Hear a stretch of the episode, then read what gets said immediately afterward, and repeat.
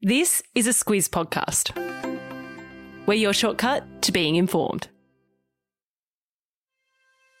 Good morning, I'm Kate Watson. And I'm Claire Kimball. It's Monday, the 20th of December. In your Squiz today, round the grounds with Omicron, typhoon troubles in the Philippines, our generous youth, and gearing up for the Winter Olympics. This is your Squiz today.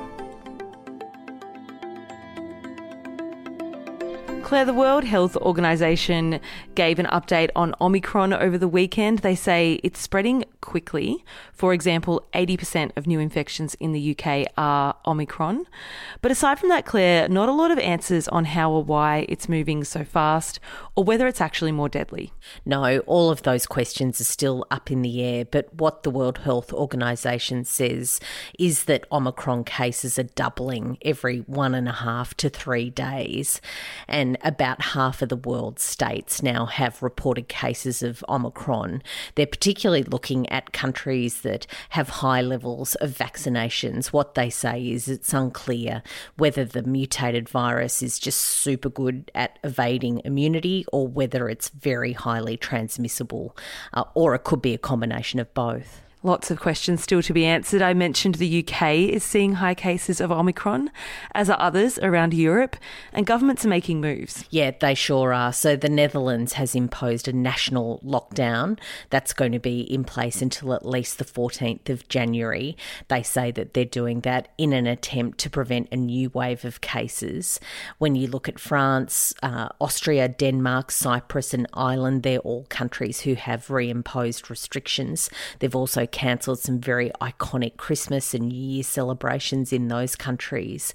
And then when you look across the Atlantic to the United States, there are very big concerns there that officials who are already burnt out after a big couple of years of COVID will be tested again, particularly in areas where there's low vaccination rates. Yeah, so they're talking about health and hospital officials there. Our Health Minister Greg Hunt was asked about the circumstances, particularly in the Netherlands, yesterday. He pointed out that it's very different. That's because they're going into winter. They have significantly higher case rates, much more loss of life, and also their vaccination rate is much lower than ours. So, on the question of what may happen here in Australia, at this stage, avoiding lockdowns seems to be the aim of the game. Down to Devonport in Tassie now, Claire, where devastatingly yesterday Tasmanian police announced a sixth child had died in that jumping castle tragedy. Yeah, he was 11 years old. His name was Chace Harrison. We know a little bit more about what happened in Devonport, and since we last spoke, police have confirmed that there were nine children uh, on that jumping castle and that they did fall from a height of about 10 metres when a gust of wind took that jumping castle into the air. Uh, one child has been released from hospital on Friday morning, and two others remain in a critical condition. Yeah, there's an investigation, of course, into this. It's expected to take quite some time. Since Friday's podcast, authorities have named the victims. They were all grade five and six students. Their names are Addison Stewart, Zane Mellor, Jye Sheehan, Jalailah, Jane Marie Jones, Peter Dodt, and now, as you say, Chace Harrison. To the Philippines now, a place that gets about 20 massive storms and typhoons each year. The latest one, though, Typhoon Rai, is said to be one of the most powerful storms in recent years to hit the region. Claire, more than 150 people have died, 780,000 people have been affected. Staggering numbers. It is. That storm hit on Friday night, and just now, officials and aid organisations are coming to terms with that damage. There are still areas that have been affected that aren't in touch. Uh, their communications have gone down, and their electricity supply is down. So there's expected to be more on this. Uh, we're not done with Typhoon Rai yet. It's making its way north. It's heading towards Vietnam, uh, where it should hit the coast at some point today, and then onto Taiwan by the middle of the week. Yeah, it's a nasty one. Back here too, a bit of wild weather late yesterday meant a freak storm hit Sydney's northern beaches. One woman was killed in what's being described as cyclone like conditions, trees coming down, roofs being lifted off buildings. To Hong Kong now, where the first Legislative Council elections since China introduced laws that, amongst other anti democratic elements, shrank the proportion of lawmakers who can be directly voted in by the people. Claire, because many in Hong Kong believe the elections are now a vehicle for Beijing, low voter turnout was expected yeah, they weren't expecting many to come. And there's some reports this morning uh, saying that at one voter station last time around, they had about 70% turnout and they're looking at under 30% this time. We'll know a little bit more about what all that looks like today or tomorrow. But what we do know is that the candidates who could stand for election have to be patriots. That means that they have to be cleared by China as people of good standing in, in China's eyes anyway. Uh, they're the only people who can now hold positions uh, of political power in Hong Kong. So there's been lots of criticism, not just locally, but also internationally, about what China has done uh, to Hong Kong's democracy. Yeah, and if you're looking across the news today and you see headlines using the phrase LegCo, that's what the cool kids call it, as you say in the Squiz Today email, Claire. That's the short version of the Legislative Council elections. That's what that's all about. Claire, that's a lot of grim news, but there is hope for the world yet. A study out of the University of Melbourne has said that 63% of 18 to 24 year olds volunteer their time or donate money to charities or to their local community. It's been a time honoured tradition of talking down the youth, but when it comes to how they're going these days, uh, certainly as far as charity goes, they're doing really, really well, much better than older Australians.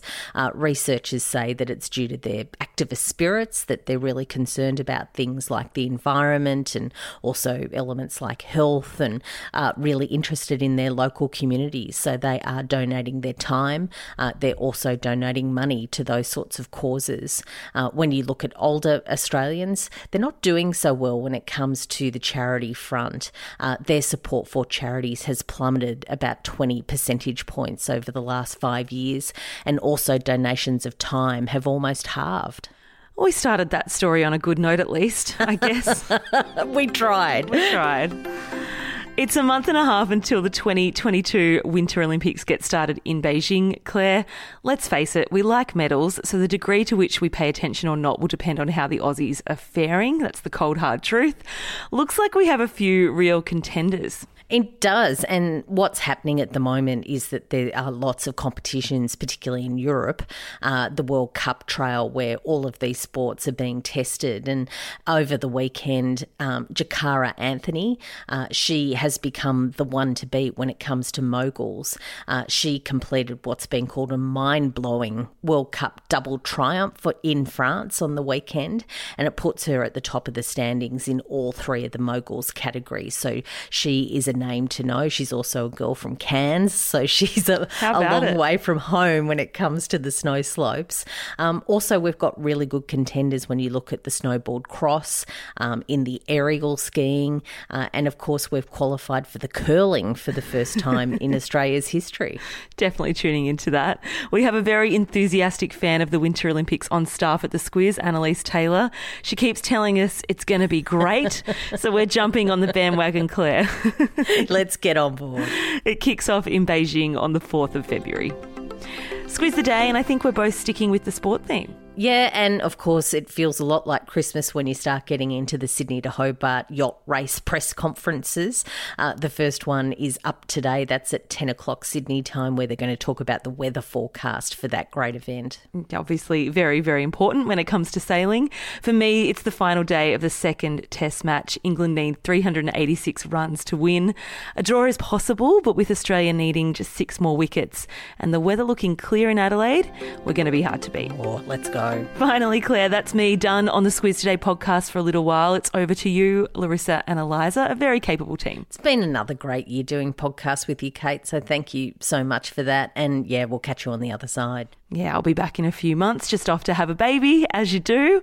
Can't get rid of me that easily, though. You and I have recorded a series of three podcasts that'll drop next week, reviewing the year that was 2021. We start with a look at world news, then Aussie news, and then a whole episode dedicated to the lighter stuff. That's the stuff we like, Claire. I was so restrained. There were so many things as we went through that list that felt like they should have been five years ago. It's been such a weird time warp this year, but it's a really good collation of exactly all of those things. Yeah, look out for that next week. For me, I'll catch you, as I said, in a few months, but Claire, you'll be back tomorrow with Larissa.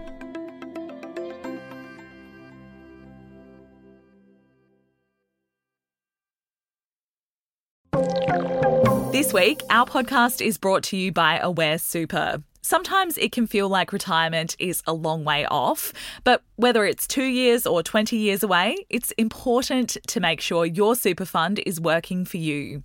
Aware Super is one of Australia's largest super funds and offers heaps of free tools and tips on its website for Aussies looking to get their super sorted and put a plan in place for their retirement.